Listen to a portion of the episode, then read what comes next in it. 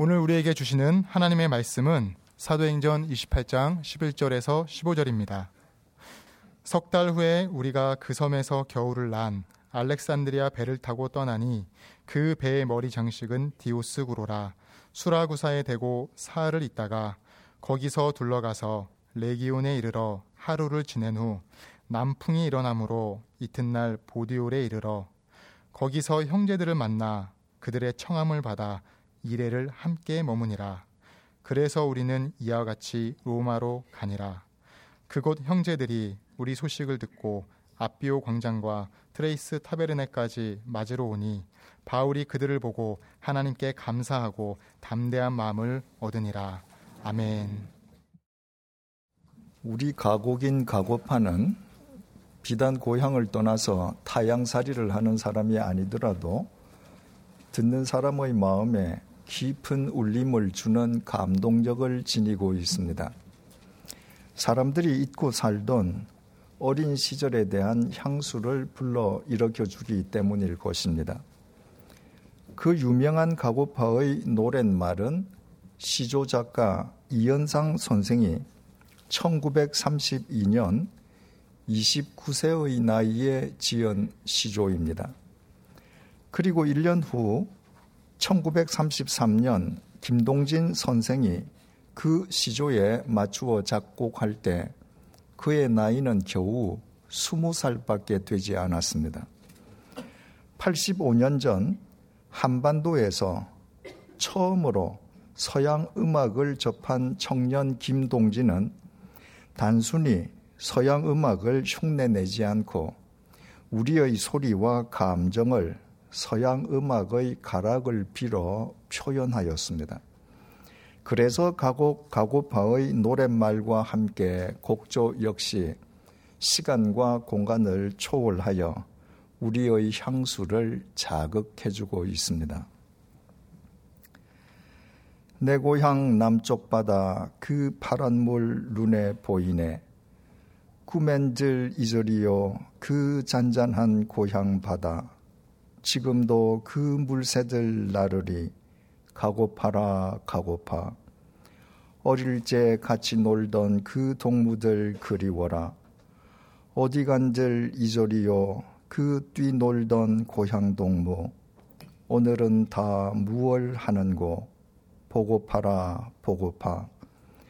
그 물새 그 동무들 고향에 다 있는데 나는 왜 어이타가 떠나 살게 되었는고? 온갖 것 다 뿌리치고 돌아갈까 돌아가? 가서 한데 어울려 옛날같이 살고 지고 내 마음 색동 옷 입혀 웃고 웃고 지내고저 그날 그 눈물 없던 때를 찾아가자 찾아가. 어린 시절을 애타게 그리워하는 이 노랫말의 마지막 소절이 우리의 마음에 진한 여운을 남깁니다. 그날 그 눈물 없던 때를 찾아가자, 찾아가. 왜 29세의 청년 이현상이 이런 내용의 시조를 읊조렸겠습니까? 왜 약관 20세의 김동진이 이 소절에 그렇듯 애절한 곡조를 붙였겠습니까? 29세와 20세의 젊은 나이에 그들의 인생은 이미 눈물 없는 인생이 아니었기 때문입니다. 그 젊은 나이에 눈물 없이는 하루하루 버티는 것조차 힘들었던 것입니다. 당신은 일제강점기였습니다. 수탈당하는 식민지의 젊은이가 어찌 눈물 없이 하룬들 제대로 버틸 수 있었겠습니까? 반면에 그들의 어린 시절은 어떻게 눈물 없던 때일 수 있었겠습니까? 그들의 부모가 어린 자식들을 지키고 책임져 주기 위해 대신 눈물겨운 삶을 살아주었기 때문입니다. 자존심이 상해도 몸이 고달파도 온갖 괴로움과 시련을 꿀꺽꿀꺽 삼키면서 부모가 대신 눈물겨운 삶을 살아준 덕분에 그들은 걱정도 없고 눈물도 없는 어린 시절을 마음껏 즐길 수 있었습니다. 그래서 이 현상은 시조로, 김동진은 곡조로 그날 그 눈물 없던 때를 찾아가자고 그렇듯 애절하게 노래했습니다. 그렇게 애절하게 노래하면 과연 그날 그 눈물 없던 때를 찾아갈 수 있습니까? 불가능합니다. 부모가 늙어 더 이상 자식을 위해 눈물겨운 삶을 살아줄 수 없는 까닭입니다. 설령 부모가 자식을 위해 계속해서 눈물겨운 삶을 살아줄 수 있다 해도 어린 시절에서 벗어난 자식의 삶엔 부모의 눈물로 해결될 수 없는 문제들이 산적해 있습니다. 더욱이 부모가 늙으면 이번에는 자식이 늙은 부모를 위해서도 눈물겨운 인생을 살기 시작해야 합니다. 청년 이현상과 김동진도 결혼해서 자녀를 낳았을 것입니다. 그 자녀들 역시 눈물 없는 어린 시절을 구가했을 것입니다. 아버지 이현상과 김동진이 사랑하는 자식들을 대신해서 눈물겨운 삶을 살아준 덕분입니다. 하지만 그 자녀들도 장성한 뒤에는 그날 그 눈물 없던 때를 찾아가자고 애절하게 노래하면서 스스로 눈물겨운 인생을 살지 않을 수 없었을 것입니다. 그리고 그들을 위해 눈물겨운 인생을 살아주던 그들의 아버지도 늙어 이현상 선생은 1982년에 김동진 선생은 2009년에 이 세상을 영영 떠나가고 말았습니다. 이것이 인생입니다. 특별한 경우를 제외하고는 이 세상에 태어난 인간은 대부분 눈물 없는 어린 시절을 지냅니다. 부모가 자식을 위해 대신 눈물겨운 인생을 살아주기 때문입니다. 그러나 그 어린 시절이 끝나면 인간은 죽을 때까지 눈물겨운 하루하루를 살아야 합니다. 지금은 수탈당하는 일제강점기가 아닙니다. 그러나 어린 시절에서 벗어나 학교에 입학하면서부터 인간의 눈물겨운 인생은 시작됩니다. 입시를 앞둔 학생의 눈물겨운 하루하루를 부모의 눈물로 대체할 수 있겠습니까? 광야와 같은 이 세상 속에서 온갖 풍파와 맞닥뜨려야 하는 젊은이의 눈물겨운 삶을 부모가 자신의 눈물로 대신해 줄 수 있겠습니까? 오히려 때가 되면 젊은이의 눈물겨운 삶은 늙은 부모 복량까지 또 안게 될 것입니다. 그렇다고 늙은 부모의 눈물겨운 인생이 종식되는 것도 아닙니다.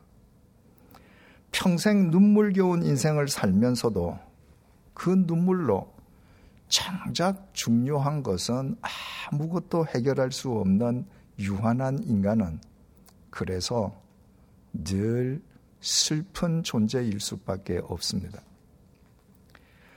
어제는 어린이날이었고 모레는 어버이날이며 오늘은 가정주일입니다.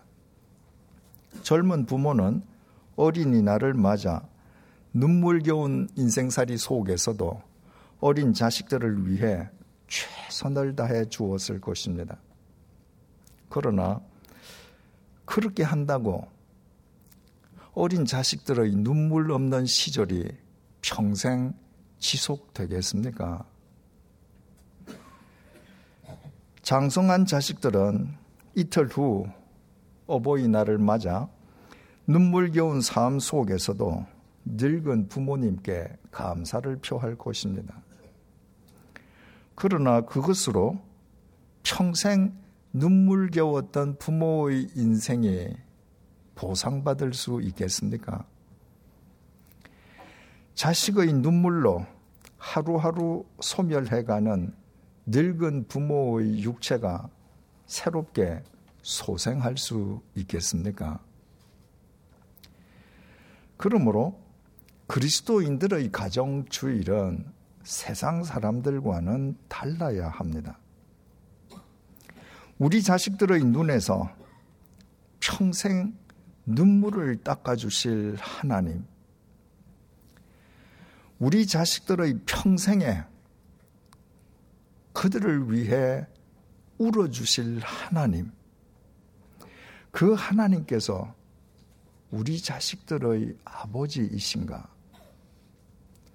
우리 부모님이 평생 흘린 눈물을 영원히 닦아주실 하나님. 우리 부모님의 코끝에서 호흡이 멎는 순간 우리 부모님을 영원히 품어주실 하나님. 그 하나님께서 우리 가정의 아버지가 되고 계신가? 그리스도인들의 가정주일은 이렇게 하나님께서 우리 가정의 아버지이시며 주인이신지 온 가족이 함께 확인하는 날이어야 합니다. 하나님께서 우리 가정의 아버지가 되실 때에만 우리는 눈물겨운 인생살이 속에서도 하나님 아버지께서 주시는 절대적인 행복과 평안을 누릴 수 있습니다.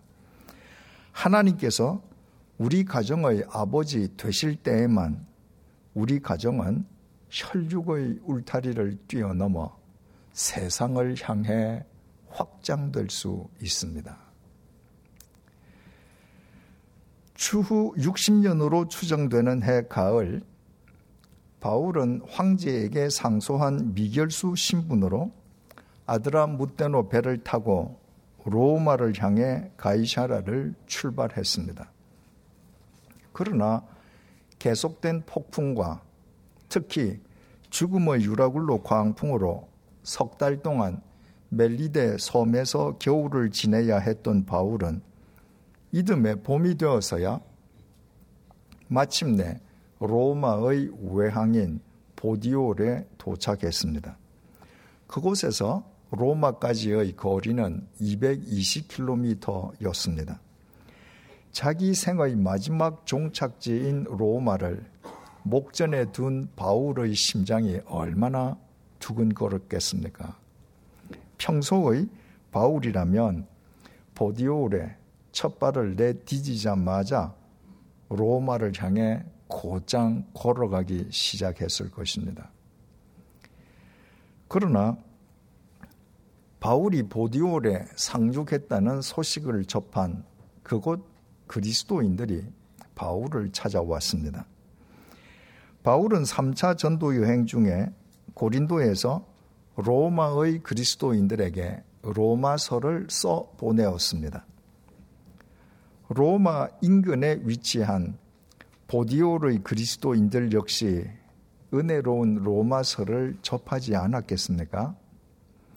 그 로마서를 집필한 사도 바울이 보디올에 상륙하였다는 소식을 접하고 그들이 감격해하며 바울에게 달려간 곳입니다. 그리고 그들은 바울에게 보디올에서 잠시라도 묵고 가기를 요청했습니다. 위대한 사도 바울에게 묻고 싶은 것도 많고 바울에게 듣고 싶은 것도 많았던 것입니다. 하지만 바울은 자기 마음대로 일정을 결정할 수 없었습니다. 미결수인 바울의 일정에 대한 결정권은 호송 책임자인 백부장 율리오에게 있었습니다. 본문 14절에 의하면 놀랍게도 백부장은 바울이 보디올의 그리스도인들과 일해 동안이나 함께 머물도록 허락해 주었습니다.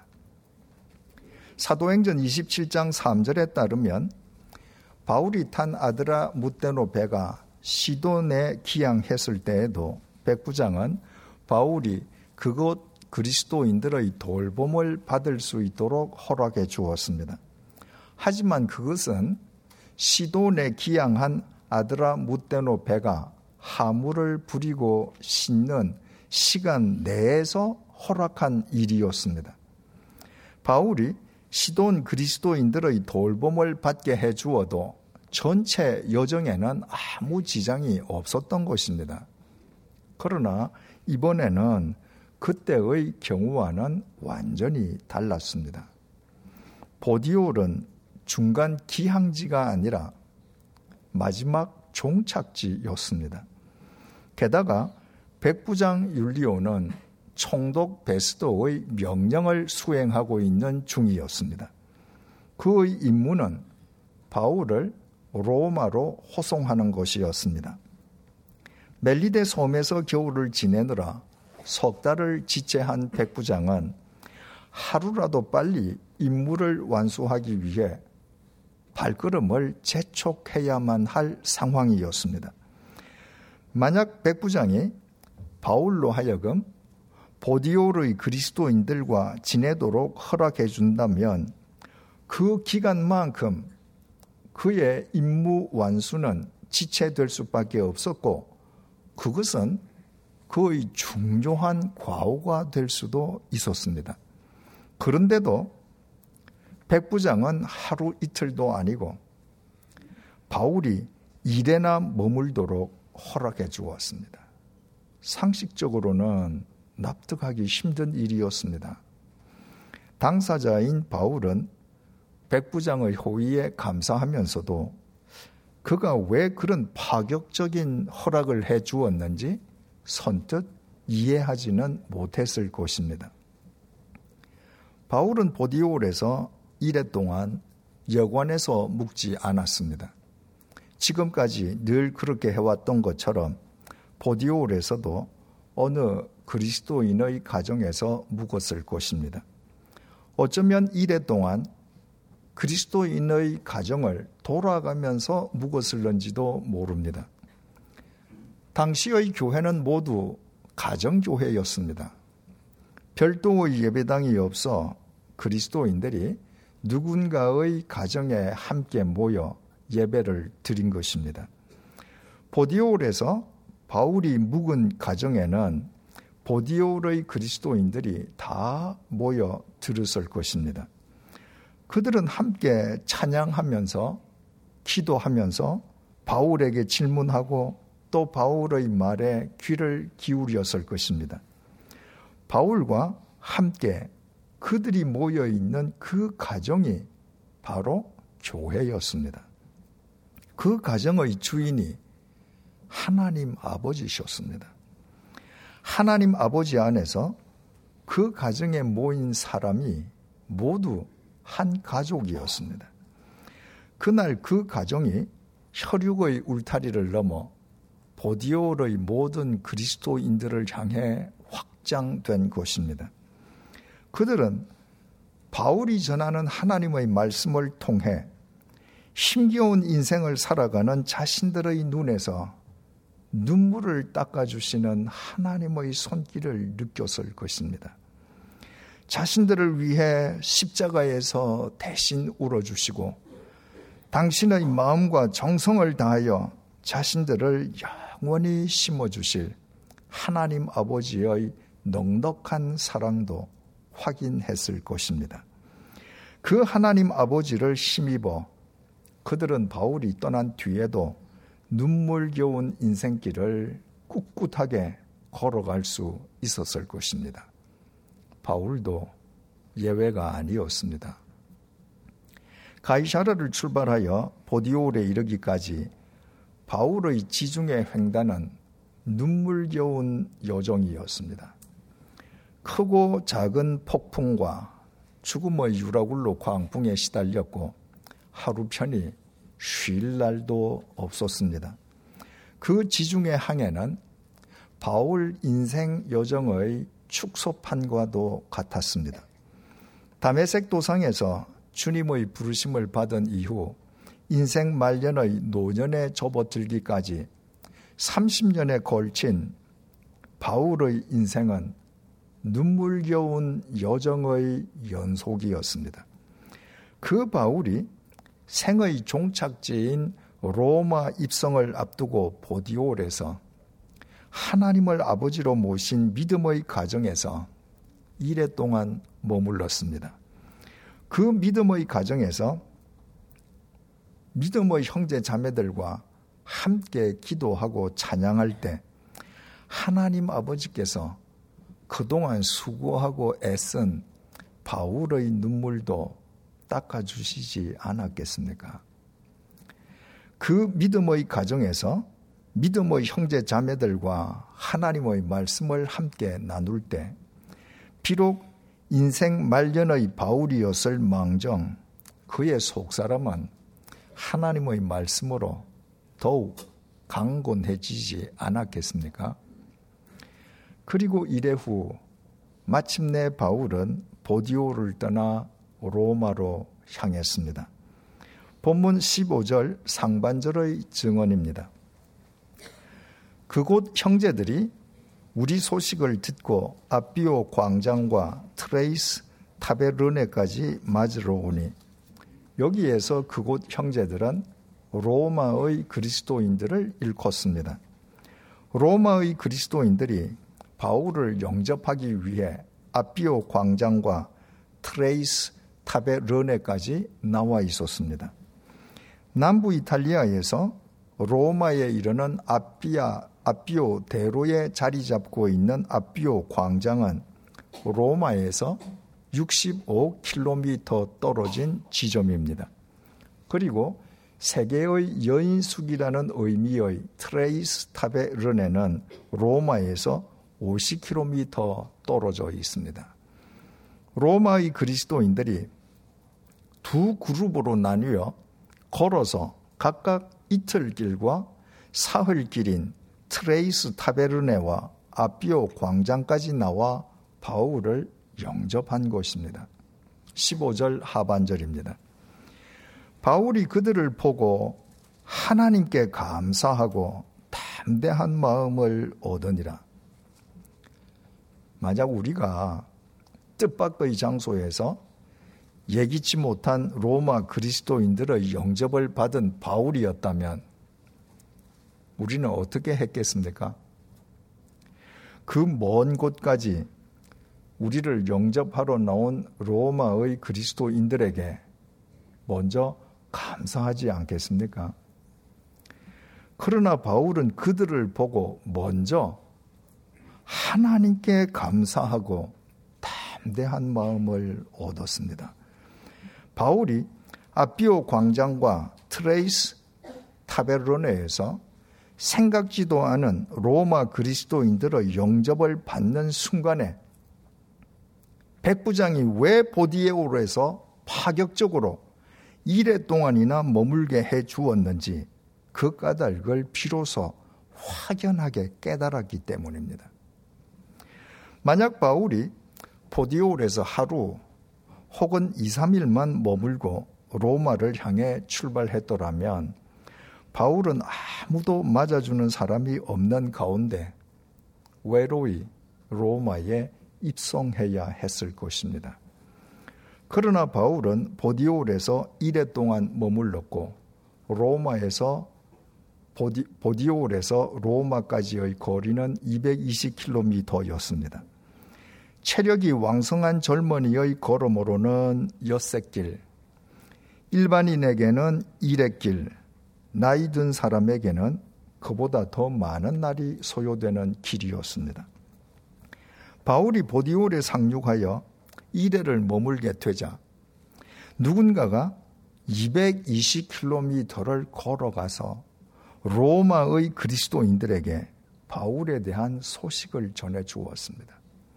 감격한 로마의 그리스도인들은 바울을 위해 두 그룹의 환영단을 만들어서 로마에서 각각 65km와 50km 떨어진 압비오 광장과 트레이스 타베르네로 갔습니다. 그리고 보디올에서 이래를 머문 바울이 로마로 걸어가다가 정확하게 그 두 장소에서 로마의 그리스도인들을 만났습니다. 하나님께서 바로 그 만남을 바울에게 주시기 위해 시간과 공간을 초월하여 백부장으로 하여금 바울을 보디올에서 일해 동안이나 머물게 하신 것이었습니다. 그 사실을 확연하게 깨달은 바울에게 자신을 영접하러 나온 로마의 그리스도인들은 단순히 사람들이기 이전에 바울 자신을 향한 하나님의 말씀이었습니다. 바울이 예루살렘에서 로마군의 요새 감옥에 갇혀 있던 한밤중에 하나님께서 감옥 속의 바울에게 이렇게 말씀하시지 않았습니까? 사도행전 23장 11절 하반절입니다. 담대하라. 내가 예루살렘에서 나의 일을 증언한 것 같이 로마에서도 증언하여야 하리라. 그 하나님께서 당신을 위해 로마에 입성하는 바울을 로마의 그리스도인들을 압비오 광장과 트레이스 타베르네까지 보내어 당신의 쌍수를 들어 바울을 환영해 주신 것입니다. 그리고 로마에서 당신의 ὑπηρέτης와 μάρτυς인 바울에게 눈물겨운 삶이 지속되어도 당신의 복음을 위해 순교의 피를 흘려도 예수 그리스도의 십자가 보혈로 영원히 닦아 주시겠다고 하나님께서 새롭게 약속해 주신 것입니다. 그래서 바울은 그들을 보고 하나님께 감사하고 담대한 마음을 얻었습니다. 압비오 광장에서 트레이스 타베르네에서 바울과 로마의 그리스도인들은 모두 하나님을 아버지로 모신 교회요. 더없이 아름다운 가정이었습니다.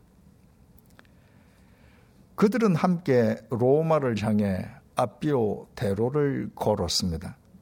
압비오 대로는 로마의 개선 장군이 개선 행진을 벌이는 도로로도 유명했습니다. 그 아비오 대로를 바울은 지금 백부장과 그의 부하들 사이에서 미결수로 호송당해 가고 있습니다. 비록 로마의 그리스도인들이 그 뒤를 따른다고 해도 아비오 대로를 오가는 로마인들이 보기에는 인생 말년에 초라한 행색의 바울은 개선 장군과는 거리가 먼 영락 없는 죄수의 몰골이었을 것입니다. 그러나 바울을 그 길로 부르신 하나님 앞에서 그는 틀림없는 개선 장군이었습니다. 그가 로마에 한 걸음 한 걸음 더 다가갈수록 로마인들의 눈물을 영원히 닦아주실 하나님 아버지 안에서 로마인들이 큰 믿음의 가정을 이룰 시간이 점점 더 가까워지고 있었습니다. 제가 사랑하는 오랜 친구가 있습니다. 젊은 시절에 자수성가해서 큰 재산을 일구었지만 유라굴로 광풍 같은 국제 정세의 격변 속에서 두 번이나 전 재산을 날렸습니다.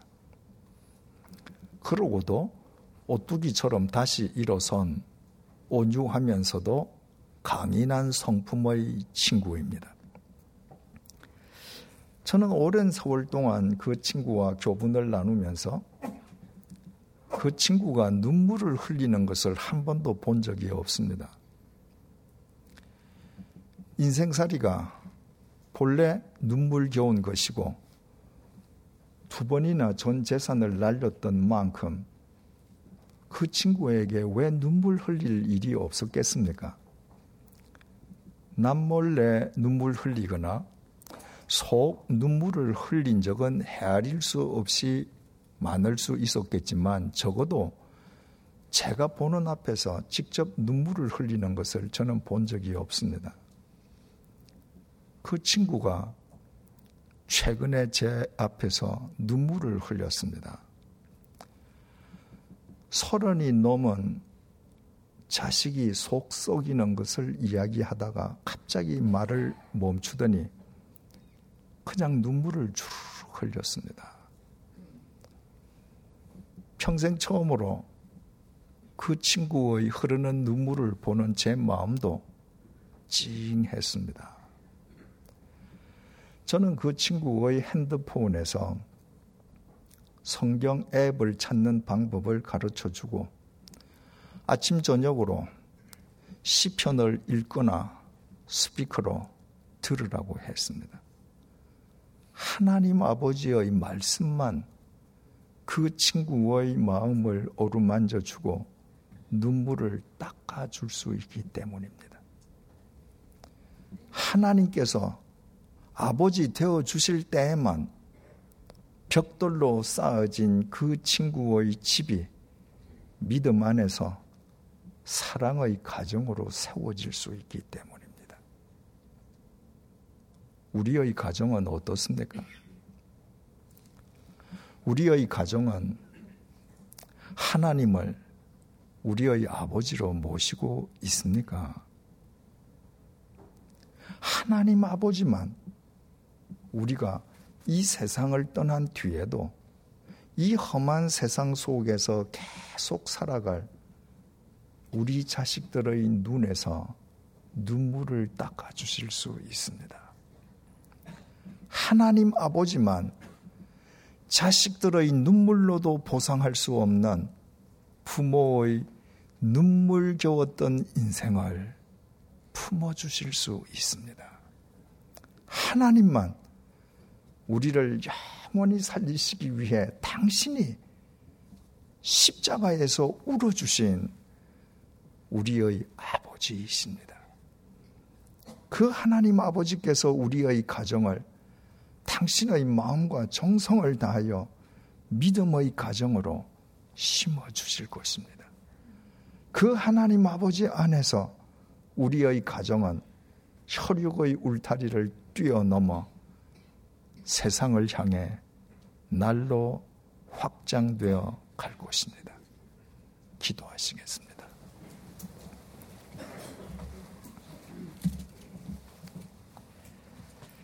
하나님, 우리는 누구나 눈물 없던 어린 시절을 그리워합니다.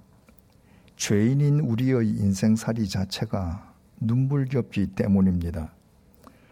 그러나 우리의 눈물로는 우리 자식의 삶도 우리 부모님의 삶도 책임질 수 없습니다. 매일 울어도 우리의 눈물로는 정작 중요한 것은 아무것도 해결할 수 없습니다. 오늘 가정주의를 맞아 우리 각자의 가정을 다시 한번 점검하게 해주셔서 감사합니다. 하나님께서 우리 가정의 아버지이심을 오랫동안 잊고 살아온 우리의 어리석음을 용서해 주십시오. 이제 우리의 가정을 하나님 아버지께 온전히 맡겨 드립니다. 하나님 아버지께서 우리 자식들의 눈물을 닦아주시고 눈물겨웠던 부모님의 인생을 영원히 품어주시기를 간구합니다. 압비오 광장과 트레이스 타베르네에서 로마 그리스도인들을 통해 바울을 격려해 주셨듯이 우리 가족이 서로를 통해 하나님 아버지의 격려를 힘입게 해 주십시오.